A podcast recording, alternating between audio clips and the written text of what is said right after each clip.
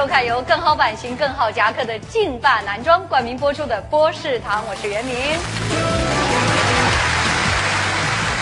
今天我们的组合非常棒啊，现场观众是九零后，我们的观察员是八零后哈，悄悄有一位七零后混杂其间。为什么是这样的组合呢？因为今天我们的 boss 真的是非常年轻，我算了算，可能是有史以来波士堂最年轻的 boss。可是，他和他的小伙伴们正在创造一个属于八零后的中国合伙人的新故事，而且他们想要撬动的是传统的银行家的奶酪。来，赶快看看大屏幕他们的故事。二十世纪八十年代，三个热情而心怀梦想的年轻人在燕京大学校园内相遇，从此展开了他们长达三十年的梦想征途。这是中国合伙人的故事，历史总是惊人的相似。三十年后，三颗同样不安分的心，因为相同的梦想走到了一起。杨一夫，一九八四年出生于北京。二零零六年毕业于北京大学金融数学系，后赴荷兰自由大学学习，并取得金融学硕士学位。二零一零年与北大校友李新鹤和来自清华的张世石共同创建互联网信贷服务平台人人贷。三个八零后坚信互联网与金融的结合能给人们的生活方式带来巨大改变。三年间，人人贷成为 P to P。也就是个人对个人网上借贷行业的领头羊，年交易额突破二十四亿。二零一三年底，更是获得了一点三亿美金的全球互联网金融企业最大单笔融资。只是，一方面是资本老大追捧下的融资神话，另一方面又是缺乏有效监管而不断发生的跑路丑闻，整个行业发展良莠不齐。人人贷这股来自八零后的新锐力量，能否开创一个颠覆金融的时代，并持续领跑？波士堂正在关注。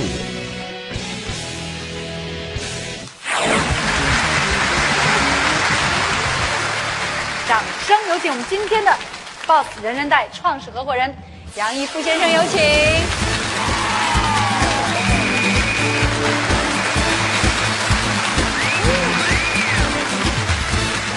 大家有没有脑海里浮现出某一位这个明星的这种身影，你觉得他像谁？甄子丹。甄子丹。黄立行吧。黄立行。哦，黄立行。哇，还有呢？苹果。呃，我也觉得像黄立行。黄立行。我觉得像鲁迅。你见过鲁迅吗？我查过那个鲁迅照片，因为好多人说我像鲁迅，但鲁迅其实不像，那个我更像胡适一点。我觉得在我脑海当中浮现的是两代影后哈哦影帝，sorry，两代影帝，一个是老影帝葛优，像不像？有点像。一个是新影帝廖凡，大家觉得有没有点？还是很像。听说他可是一个健身狂，有谁愿意挑战一下 Plank 吗？跟他，Come on，来。听说一般的 Plank 呢还难不倒我们今天这位杨毅夫。所以挑战要难度要加倍哈。我们这位挑战者，他做 plank 的时候，请我们道具上一碗水放在他的背上，好，水掉了他就算输。然后呢，杨一夫，据他说他自己是很二，还有娱乐精神的，要不然，Chris 辛苦你一下，可以坐在他的背上吗？节目好残忍。好，开始，来，请坐。我开始提问了啊！用三个字，请你形容一下广场舞，杨一夫。最炫民族风啊，三个字啊。小苹果。小苹果，请你唱一段小苹果。啊。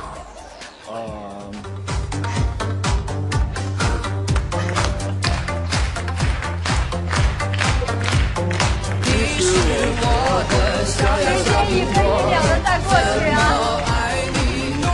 OK。居委会。居委会。还有一个最关键的词，大家提醒他。大妈。大妈是两个字啊。三个词。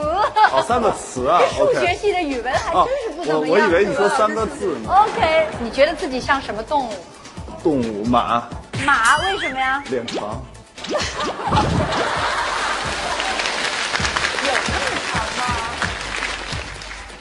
如果可以用魔法改变身上的一个方面，你最希望改变的是什么？哇，我希望腹肌再强点儿。它真的好重。哎，旁边你的挑战者巍然不动啊，好吗？来，继续加油。喜欢的女生的类型是哪一类？是你背上的 Chris 这一类哦，吗？可以可以，绝对可以。你现在问他什么他都可以。喜欢周迅吗？他结婚了有什么想法？祝他幸福吧。你最近一次大哭是什么时候？我快了。你想投降吗？我怎么觉得他膝盖已经快不让你了？没有没有，我这裤子肥。哦，好，最后一个问题，什么对你来说是最重要的？没有它，你的生活就没有意义。自由自由。啊！哇塞！哇，大家觉得怎么样？哇你也非常棒，了不起！这碗水送给你喝。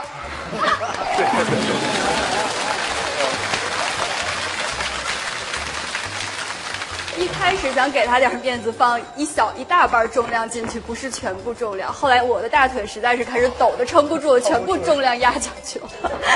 哇，所以他真的很厉害、啊很厉害很厉害你的最高记录是多少？呃，六七分钟吧，大概。六七分钟吧。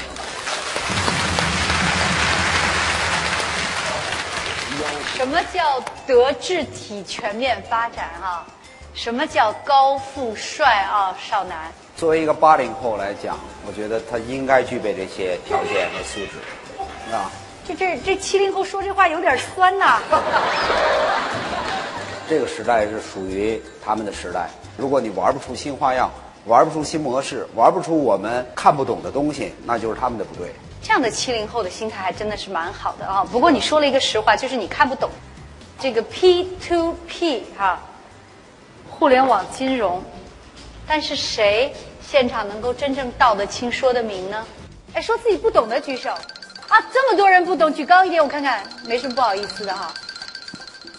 大家都不懂，这么多人都不懂，包括我哈。你给我们说一下。我简单简单的讲一下概念吧，就是以这个人人贷为例，实际上，呃，P2P 借贷服务机构呢是在中间搭建这样的一个平台，呃，然后对接两方面的需求了。一方面呢是有一些呃介入的这种需求，就有融资的需求，然后呢它呢可以呃提交一些这种借款申请的一些材料，然后给这个平台，平台呢做一些综合的这种调查评估。那么在这样的一个基础上他，可以在额度内呢在这个平台上发布这样的一个借款请求。那么另外一部分呢，就是有一些这种出借或者是理财需要的这样的一些人，他可以通过平台呢看到借款请求，然后根据自己的一些偏好，可能他愿意借给男的，愿意借给女的，出借之后呢，然后呃按期呢进行一个回收，然后可以收取一部分的利息。就像我有钱，我可以做余额宝哈，大家都知道百分之五的收益，但是你这个出借方也是我们任何人现场懂与不懂没关系，只要我们有点闲钱，都能成为你的出资人、出借方，对不对？对对对，是这样。对对对，OK。而且听说利息有多少？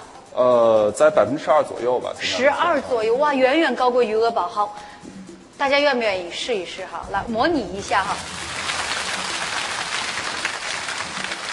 这边有一堆筹码哈，呃，然后这是不同的投资理财方式，股市啊、地产呐、黄金、银行、余额宝、P to P 哈。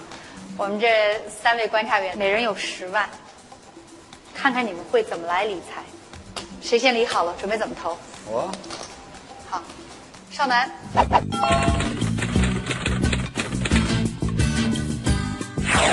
股市四万，银行三万，网贷一万，余额宝一万。来，跟我们说一说你的这个投资组合是现在中国的股市其实属于历史上的比较低点，嗯，所以这个时候呢，我觉得上涨是一个大趋势。百分之四十在股市那么，为什么要同样匹配要放四万放到银行里边呢？因为传统的商业银行呢，它从信用风险上来说，是我认为是最低的，所以我会选择同样的比例放到银行里边。嗯，那么 P to P 网站和余额宝属于新型金融，那这类行业的话呢，我认为现在还没有一个结论，所以我愿意呢各放各放一万，那么给他们一些机会，也是给自己的一个机会。七零后投资人的选择，来，我们来听听看八零后创业者的选择哈。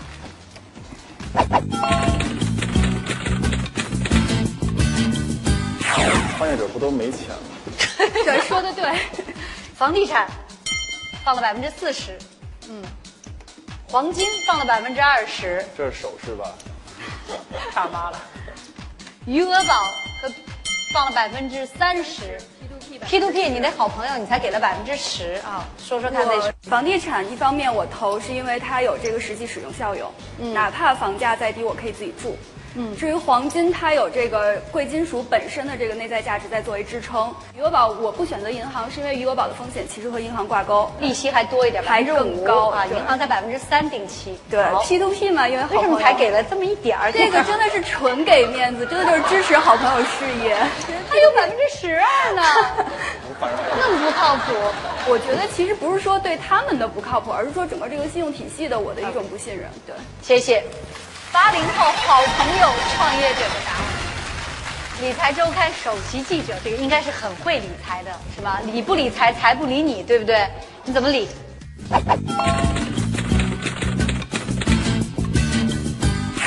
股市百分之五十，房地产百分之三十给，个面子。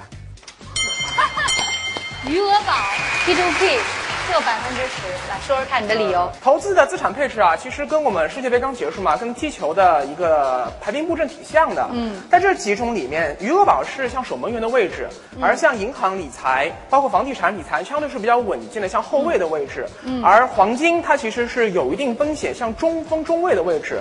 相比而言呢，P to P 和股市这两样呢，其实是蛮危险的，有一点刀口舔血的感觉。对，因为股市就像少南说的，股市现在属于低位，我放百分之五十在里面，其实因为这里没有写，如果有信托的话，我会把百分之五十的资金放在股市或信托里面。OK 然后房地产百分之三十是因为这指的是上海的房地产 OK，好因为长期看是 OK 那的。百才给百分之十，10%你看都只给了百分之十，我天呀！今天对于这个新生事物，大家真是都给偏低了一点吧？因为这百分之十完全是看杨总面子，因为我认识杨总的，所 以我不怕杨总跑路。杨总，你要看看我的投资组合吗？好，来，all in 全部房地产房奴 over。没钱了，别指望我了。行，看看你的这十万怎么花吧。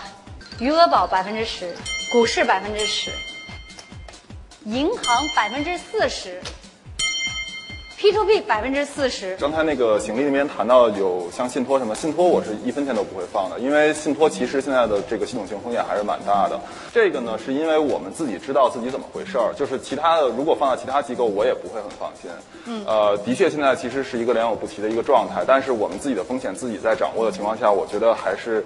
呃，比较安全的，因为本身我们做的就是一个小额信用贷款嘛，小额信用贷款本身的分散性啊，呃，抗周期性啊，这种能力还都是比较强的。我觉得，呃，风险是可控的。银行呢，主要是还是有国家背书吧，就是是一个基本上算是一个无风险的一个一个地方。那个百分之十就是搁在美股里纯粹瞎玩儿。这是一个德州扑克两届北京市冠军给出的投资组合。余额宝就是余额宝就是，反正也是有点零钱嘛，放在里面。那告诉我，你这一年以后十万会变多少？有计算过吗？应该会变十一万吧，差不多这样。才百分之十啊！百分之十折腾半天才百分之十，一年百分之十能长期做到已经很不错了。真的吗？你们也都觉得百分之十为什么？不就十万全放 P to P，然后拿个？我本来就准备就是把我房子卖了，这十万全搁那儿的。我如果把我的房子卖了，哦来做 P to P 好不好？不是不是不是，你房子还是要留着。我觉得自己房子不要卖。因为其实前一段时间，像有一个叫旺旺贷的，就是当时跑路嘛，跑路之后会有很多人到百度去维权，因为当时他去花了钱在百度上做推广。然后呢，我就觉得这个事情很很奇怪嘛，就是你如果比如说房子、车，然后什么孩子上学这些事儿全都搞定的情况下，我哪怕放了一百万，放了两百万在 P to P 里面，在旺旺贷里面，我跑了路，我不会连工作都不要，天天脑袋上绑了个袋子去百度维权，对吧？那么他们我了解到是有一些真的是抵押了房子，或者是借钱。去投资，这就说明他的这个投资本身是策略是过于激进了。但是这很奇怪哈，哦就是一般的人都会说没事儿，旺旺贷不行，人人贷可以，给自己做点广告也行，拉点生意也行。我我觉得中国还是合格投资人太少，就是一股脑看到什么好就一股脑搁过去，这个是不对的。我觉得就要合理配置自己的资产，而且一定是可投资资产。其实百分之十我也觉得我也认了，就是更高，我觉得也不应该是一个从业人员的一个心理的诉求。对。谢谢家的这个投资理念大 PK 哈、不知道电视机前的您听了有没有启发哈、呃，我作为一个文科生，其实我觉得是挺奇怪的哈。这么好的一件事儿，每年保证百分之十的收益，已经在中国算是很好的投资了，风险也不高啊。为什么三位观察员都只给了百分之十？而且说起来还是给面子，各位，你们的担心到底是什么？因为杨总，我也看过你们人人贷的网站，你们对外的宣称是你们的主要的客户是呃工薪族和生意人，而你们借给他们的这个资金的利息最高达百分之二十四。那么我想请问一下，他们如何来承担，能够 hold 得住这么高的一个资金成本？其实这个恰恰是小额信用贷款为什么能够给带给大家更高的一个回报的一个原因。大家可以算一下，比如说我三万块钱，然后分三十六期按月等额本息去还，我年化回报百分之十，跟百分之二十相比，我每个月所还的金额可能就差几十块钱。他不在乎的是这个每个月差这几十块钱，他在乎的是不是有效率、有尊严，呃的去获得这三万块钱。他在其他地方可能拿不到这个钱，那么在这个地方，他可以很便捷的通过线上的一些操作，把这个三万块钱迅速的拿到手。我们都知道，在投资理财界有一个原理叫做收益越高，承担的风险就越高。我们知道余额宝现在收益都已经跌破百分之四了，啊，银行理财百分之五点几。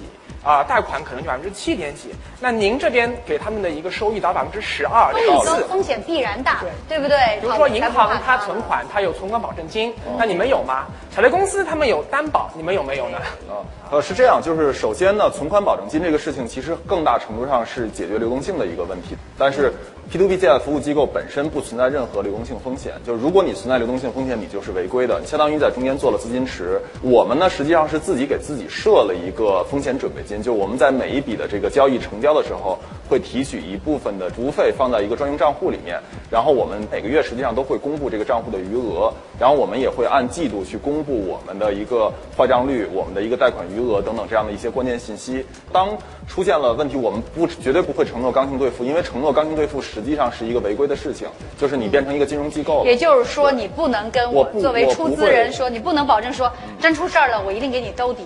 呃，什么本金保本，呃我只能个人。这么讲，如果是朋友，我个人可以这么讲，但是如果对用户，我不会这么去讲的。经理，你觉得放心吗？我还实际上这玩意儿还是有风险的，是这么一啊回事。，肯定是有风险。任何投资，其实老实说，你把钱放在银行也是一样有风险的。那么在美国，实际上每年都有几十家银行倒闭，每年也会有几十家银行出来。所以这个事情其实就你看你怎么去理解这个事情。你钱放在任何地方都不是绝对绝对你。这是不是就跟大家说，如果你风险承受能力不够强，你就别玩 P to P 了，存银行吧，存银行也不安全。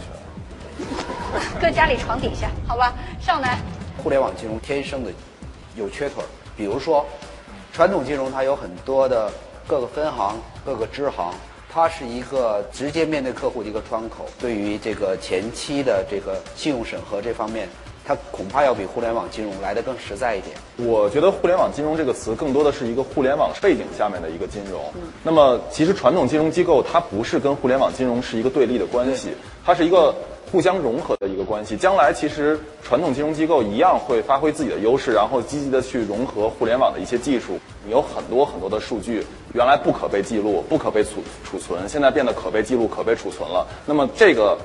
呃，形势已经开始出现端倪了，就是所谓的我们的这个大大数据的这种技术。那么我们进一步发展下去，可能会很有效率的去把这个事情给解决。月，我我能说的好玩一点吗？就假定哈，假定这个，我给我给举个比较生你举个例子，比如说这个 Chris 想借钱，就我创业就真没钱了。对，那他就想借个十五万周转一下哈，你怎么来评估它？传统的一些方法我就不提了，比如比如说说央行的那个信用报告啊，然后行的报告银行流水啊，啊，你还需要怎么去考察啊，它？比如说我授权我看到你的这个这个淘宝的一个购买记录，我发现你送货地址天天在变，你给我的概念是什么？你要不然是工作在不停的变，对吧？你要不然是一直在搬家，那我不知道你到底是什么情况，对吧？那这个有可能我就不会借给你。然后我比如说我看你的这个携程的订票记录，假设啊，就是也是你充分授权的情况下，发现你一个月飞两次澳门。然后我觉得，哎，这个人好像好像有点问题。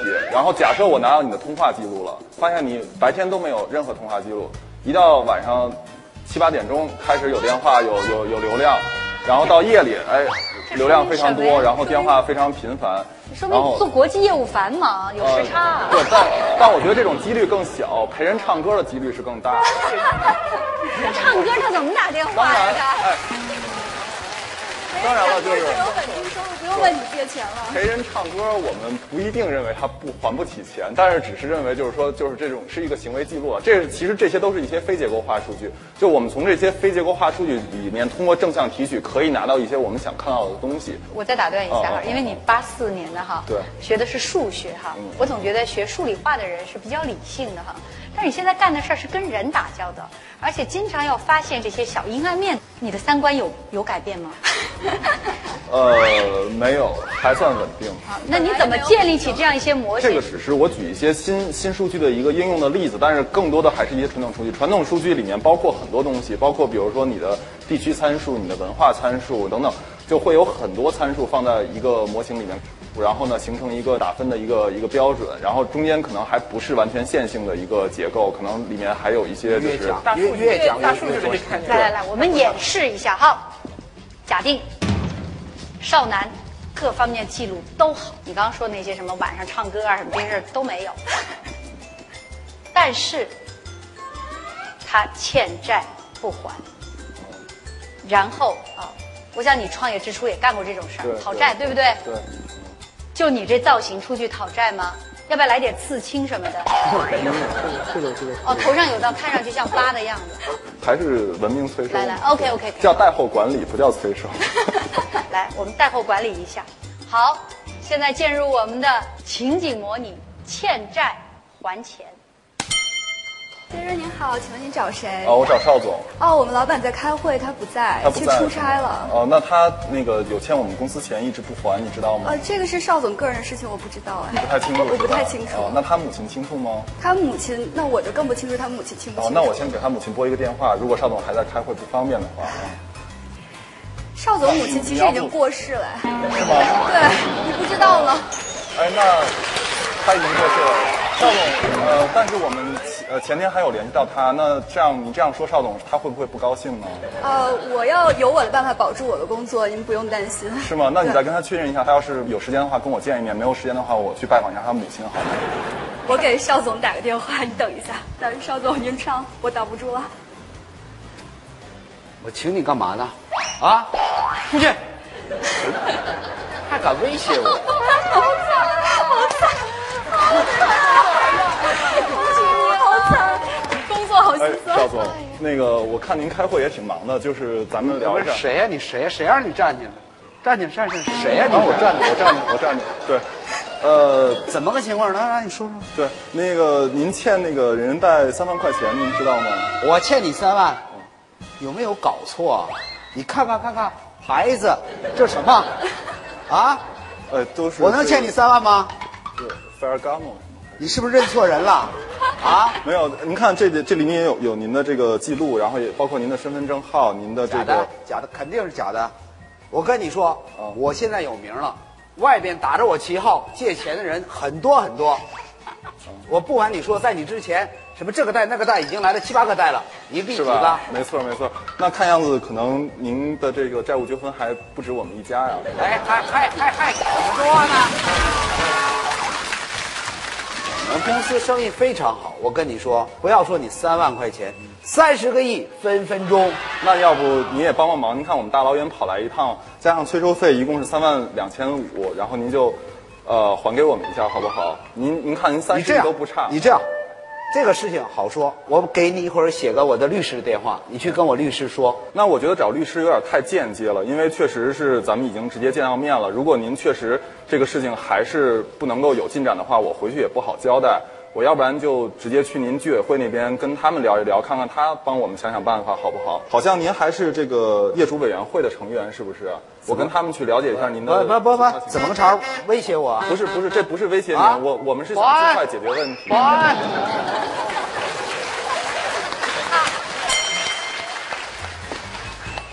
真入戏哈，感觉他怎么样？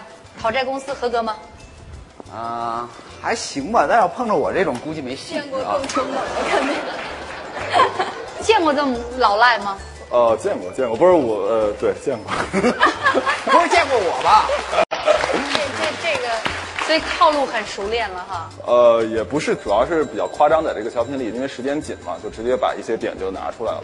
其实我们通过远程就能够解决百分之九十五以上的问题，因为我们委外这一块儿基本上是会跟银行合作的一些委外机构去合作了。就是你们也雇佣了讨债公司，你不用直接面对这样的人。呃，现在是这样，对，可以这么理解哈最开始的时候是最开始你自己去哈，你跟这样的人打过交道吗？也算有吧。其实我在那个创业之前，其实做了一个小事情，就是那个开了一个如家酒店。当时就接触了很多像包工头啊、脚的供货商啊，然后片儿警啊。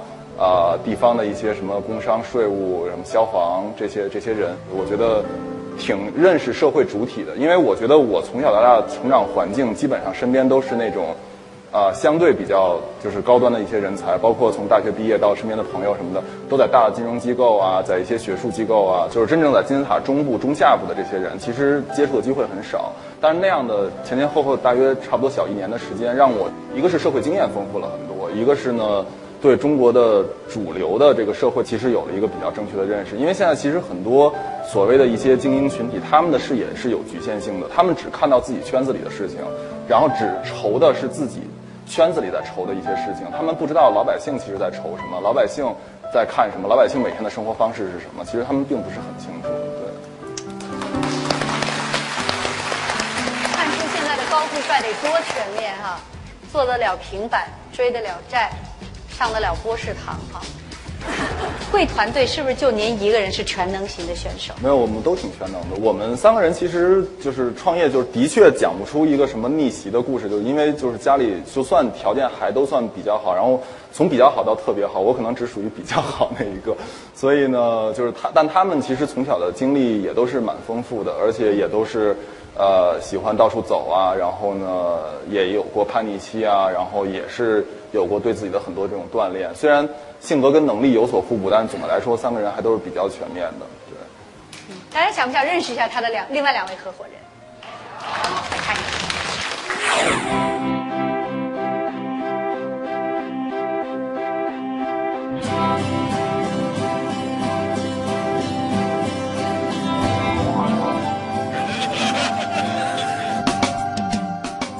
我跟千鹤大学同学，然后零二年入学到现在对十二年了，对吧？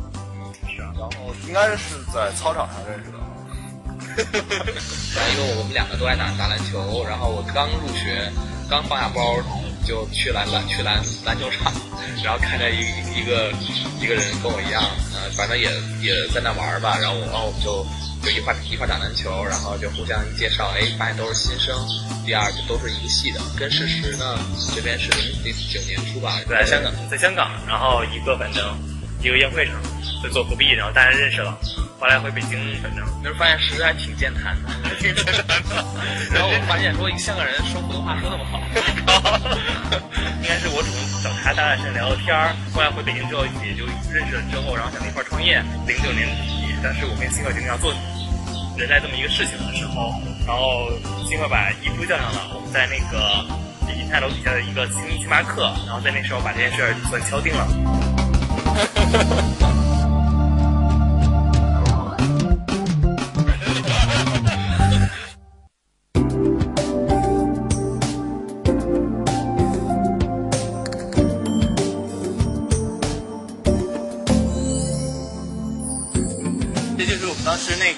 创业时候待在万达广场，当时应该在二三零七 A 二十三层，对，就是第二层，二十三。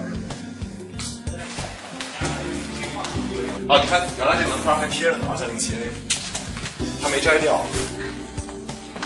最最开始其实就三个，那时候也不分老板员工，但是四个那时候就开始三个人了。创业其实有可能成功，有可能不成功，然后有可能走很长时间也看不到希望。比起安定的生活来讲，它其实对人的心力是不同的。那我们可能更对这种事情更吸心一些，这是我觉得我们选择创业的一个相同的一部分原因。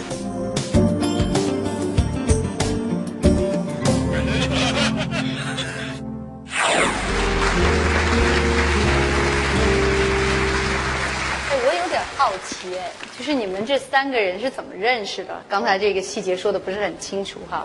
我跟那个新鹤就刚才说了嘛，就是大学同学，然后都是北大数学系的对，在操场上认识。你去了国外，他做了投行，他先去了德意志银行，然后然后后来去筹建了那个渤海基金，是中国当时第一家大型的 PE 吧。然后事实是新赫的朋友，我们是大概年中的时候认识事实。OK，他们俩都有挺好的工作那时候哈。张事实是家族企业哈对，对富二代哈。然后你那位朋友新赫，而渤海基金的事儿哈，挺好的都是，就你没工作哈，是你把他们都拉下水，说一起创业吧。啊，没有没有没有，三个人就是就没有什么谁拉谁，就基本上一拍即合吧。因为三个人其实确实想做些事情，就是呃，新鹤也是那会儿就觉得对，呃，一眼看过去五年、十年之后什么样子都能看得到的话，他觉得挺无聊的。然后他希望接受更多的一些挑战。然后事实呢，还是呃。我不知道他自己是不是这么想啊？就我对他的理解是，可能是希望就是比他爸爸更出色吧，然后希望做成一件更大的事情吧。就创业之初就想做 P to P 吗？呃，创业之初其实聊了很多很多商业模式，但是呢，后来觉得，要不然这个事情只是生意，不是事业；要不然呢，就是说依靠资源，不是依靠市场，那么可能不会做得很大。最后呢，呃，target 到这个 P to P 呢，也是我们会觉得中国的这些网民开始有了这样的一些成长。那么。呃，其实中国跟国外有一个很很明显的区别，就是国外其实都是六十岁以上的人占有大量的财富，年轻人几乎没有存款，而且这些人已经不可能再去改变他们的习惯了，就是他们已经非常熟悉这种面对面的这种金融服务的这样的一个一个服务方式了。但是在中国呢，对互联网使用使用熟练的这一波人，又恰恰掌握了中国相对更多的一些财富，所以将来金融跟互联网去进行结合，就是以更加。互联网的方式去提供金融服务，一定是一个趋势。听说你们一零年成立之后，当时大概全国 P to P 可能一共也就十家，你们半年的时间差不多没有流量、没有用户，然后没有关注、没有媒体的报道，这个怎么熬过来？其实没有那么那什么，因为你在每天在做的事情很多，其实你没有时间去想那么多。其实就是我觉得焦虑是一个完全。没有意义的一个情绪，就是你有时间焦虑，还不如去想解决办法。这半年里面完全没有任何人来关注过你，也没有任何一笔生意啊，也你根本也不在乎。也不是，不是，也不是，不是，你没有他说那么惨淡，没有他说那么惨淡，就是还是每个月每个月会看到一些进步，而且从一零年十月份上的线到第二年春节之后，就是很明显每个月的这个成交量在有很明显的上升，所以那个时候就还好了。当然，我们总的来说觉得自己运气还是不错的，其实。其实对这行业，我觉得它依然是个在路上的行业。我们下结论太早，啊，现在说它生或死，尤其是这个在监管方面，未来的监管规则出台什么样子，我觉得对这个行业啊，确确实实是一个非常重要的一个影响。一旦政策收紧，那对你的前途其实还是因为现在你其实我们知道，二十四个亿来说，和传统商业银行比，对微不太足道微不足道，太小了。对对那么对于这个监管机构，我想也是且看且监管吧。首先更新一下数字，我们现在应该三十多个亿了，因为那个发展速度还是相对比较快。然后再有一个就是说，呃，我们实际上已经有比较确切的消息了，监管的这样的一个落地会在。呃，不太远的一个将来，它征求行业意见基本上是会通过我们的，所以就是沟通是很密切的，对，所以我们也在尽量的按照更加合规的一个方式去调整自己的一个业务模式，然后做到就是说，呃，最早能够符合监管要求吧，这个是我们比较有信心能做到的，对。你们之前获得了一点三亿美金的这样一个分投，那么我就搞不懂了，今天有这么多 P to P 都死了，你们为什么现在越活越好，越活越滋润了呢？我们其实从很早的时候就把自己定位在一个，就是说要做一些差异化。那么我们发现，其实用技术的方法去做小额信贷是一个我们可以做的事情。但是发现呢，最后构建的这个模式的扩张性很好，就是可以走出行业，可以走出呃地区。因为传统的这些机构做满一个城市，它到下一个城市就很难再展开业务了。我们二零一三年的这个呃整个行业发展虽然非常快，但是真正成立两三年以上的机构，在二零一三年的平均增长率其实是很低的，基本上只有百分之二十到三十。但是我们在去年呢，由于我们的这样的一个商业模式，获得了一个百分之三百五十多的一个增长，这个也是资本市场认可我们的一个另一个原因了。其实。你能再说的具体的，为什么别人不能做，你能做？跟你们的性格有关吗？跟你们的团队组合有关吗？跟团队有关系。就第一，我们是学呃金融的，然后同时呢，就是我跟星乐学数学的，然后我们团队里很多人其实也都是呃数学或者是计算机里面研究算法的，所以其实比起那些老高们，对吧？比起他们肯定还是有有有很大优势。我们也看过《中国合伙人》这个电影，你们三个人之间的股权是怎么回事？是平均分配的吗？呃，不是平均分配，具体的可能不方便那么去讲，但不是平均分配。然后呢，呃，但差的也不是特别多。最近互联网有一家公司就就对一个亿我们不谈不谈这公司的名字。突然有一天，他一夜之间醒来，然后发现我觉得不公平，然后把东西全部拿走，我就坐来跟你谈，你怎么看？对于我们自己来讲，我们觉得我们的一个共同目标还是要做成一件事情，呃，然后呢，再有一个就是我觉得我们跟老一辈的创业家其实有一些区别，就是那会儿就是兄弟一起上，大家去抢肉，对吧？就是有了挣了钱之后，大家一块儿分，所以真当你挣了钱之后。那这时候可能就会有不同的想法，然后我们呢，其实应该说也算比较幸运，就是一个是借鉴了他这样的一些经验，所以我们其实，在最在开始的时候，就是公司章程不是找代办公司直接扔进去一份制式的这种合同就就就 OK 了，而是我们一条一条过过的，然后我们把可能遇到的一些问题都要事先谈清楚，一旦谈清楚了，就保证一个契约精神，大家按谈清楚的去走。但是我我关心的是你们这个 chemistry 三个人之间怎么保持？谈恋爱谈这么多年都过了那个劲儿了，可能刚开始的时候大家非常非常一条心，很有激情要做成一件大事儿，会不会中间稍微有些变化？所以这个这个可能男的跟男的跟男的和女的是不一样的。那你们这你们这算不算这个好基友一对，已经辈子？上好基友的境界到了没有？我们三个比较共同的一点就是说，都是有责任心的。我们在有了这么多用户，我们有了这么多员工，那些高管其实很多都是我们的一些同学，跟着我们一起干。那么我们要对这些人负责，那么我们就必须推着公司往尽可能好的方向去走。你要不然你对不起跟你跟你一块干的兄弟，你对不起那些下面的小朋友，然后你对不起你们那么多用户，你这没法没办法交代。所以有这一点的话，其实就还好，目标基本上是一致。我们做一个这个默契大考验哈，你很关心这个 chemistry。呃，我们呢在北京呢用这个录像的方式呢采访了你的两位好朋友哈。现在我来问你同样的问题：如果自己是女生，会嫁另外两位当中的谁？呃，哎呦，这问题好难呀、辛赫女朋友是我介绍的，而且是我很好的一个朋友。就是从他的反馈来讲，新鹤反正对老婆更好一点，所以我嫁给辛赫。加星赫，我觉得新鹤确实是一个非常非常善良的人，对，而且从平时共过程过程中，呃，跟他跟太太的交流，还是能感觉他还蛮怕老婆。嗯，能选择不结婚吗？他们两个都不是那么理那么理想，我觉得。因为事实非常忙啊，对吧？啊，就是你作为一女生来说，没有没有时没有时间在一起，对吧？啊，伊夫是比伊夫这个，你如果是交男交男朋友还是比较好。哇，惊人一致的哈！看来他们对自己对对方的这个优缺点都了解的比较透彻。如果另外两位小伙伴同时掉水里，你先救谁？呃，事实有时候会游泳，所以事实游泳应该还不错。我先救辛赫吧，辛赫可能游泳差。假设他俩都不会游泳的话，我觉得还得先救伊夫吧。星儿，伊夫最近有有健身，比较比较瘦，然后星儿，对我估计能扶一段时间。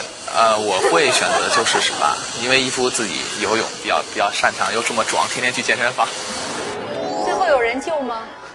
谁都不救谁。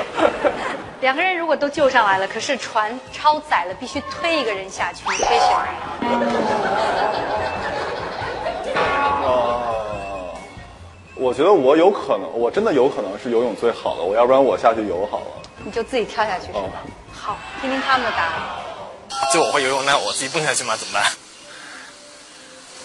呃，这个我觉得我们会一块儿想办法的，切切一块儿下下去，备一个木板，然后一个人先先一个人先扶着。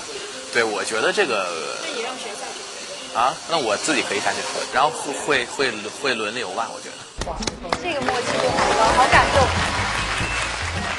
看看最后一个最重要的一点，选择合伙人的时候，你最看重的是哪一点？我觉得就是世界观、价值观吧。其实我们本质上都是蛮善的，而且就是说，大家心内心底所渴望与追求东西要是一样的，共同的价值观，就是在过程中，如果你的大的价值观不一样，会很累。我觉得大家应该把掌声送给他们三位。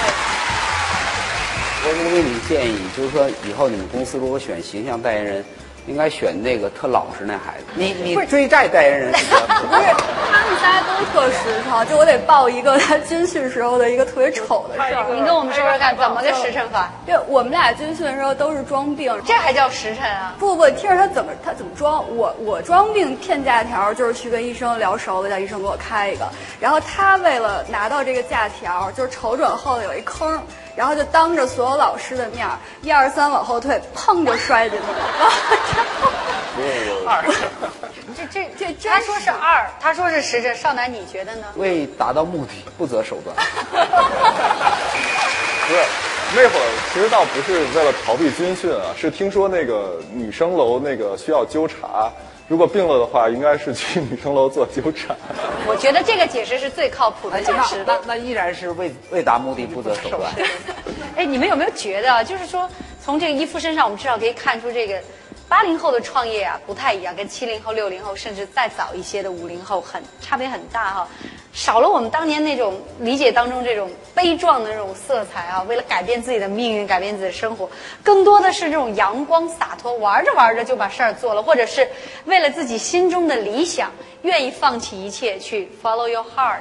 但是，你刚才的答案又给了我一点启发，也许你本身就觉得创业这事儿好玩儿，就是好玩儿，就像你当年摔一跤是为了去女生宿舍做纠察也是好玩儿，你翘课。五个月去旅行，也是为了好玩吧？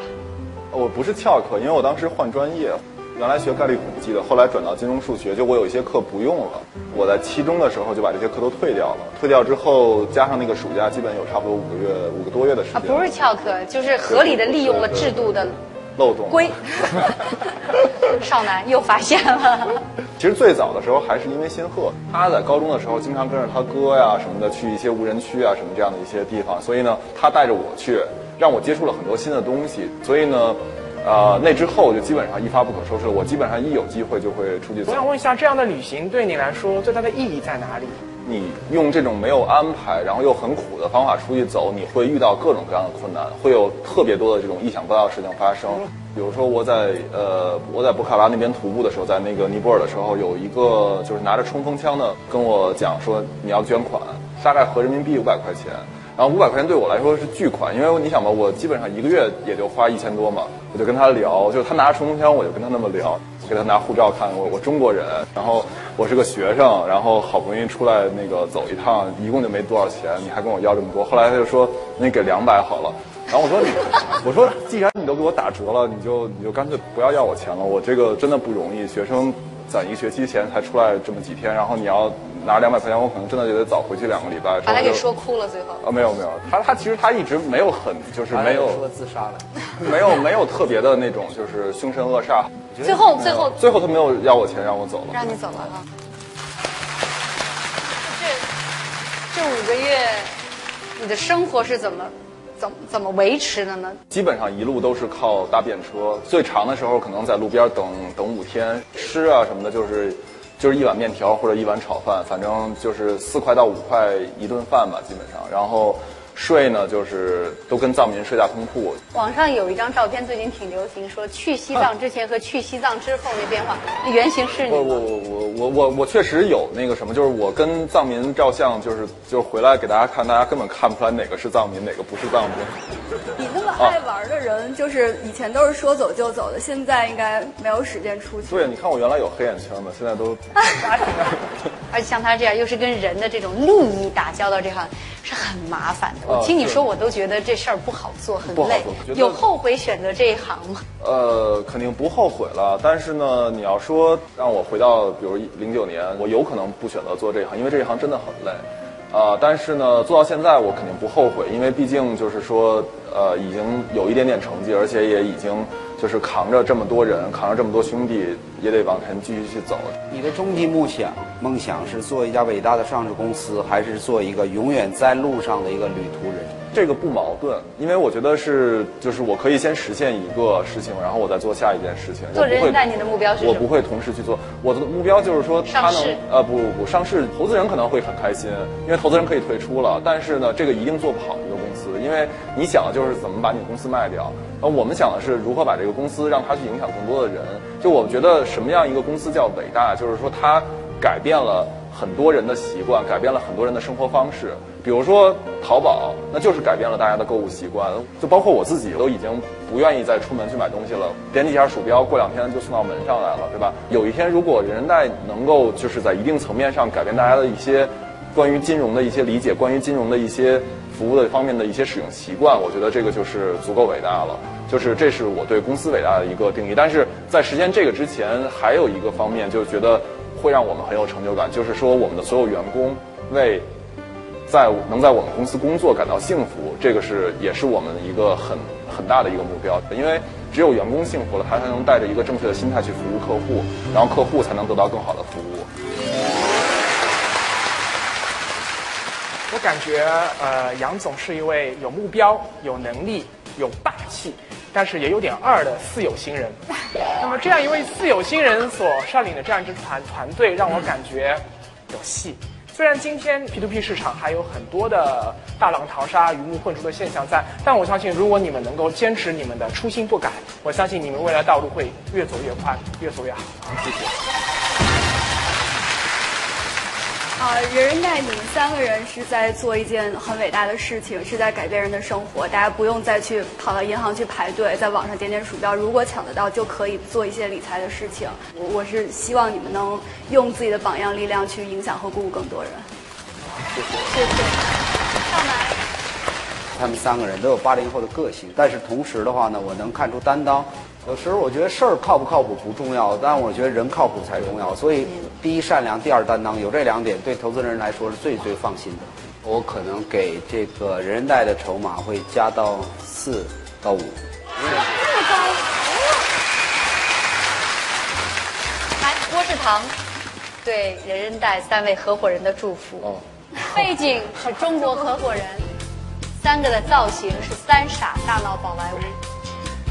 希望你们合作愉快，颠覆行业，创新行业，成就自己，也成就未来。好，谢谢。谢谢，谢谢三位观察员，也谢谢今天现场的朋友，谢谢。好，谢谢，谢谢，谢谢。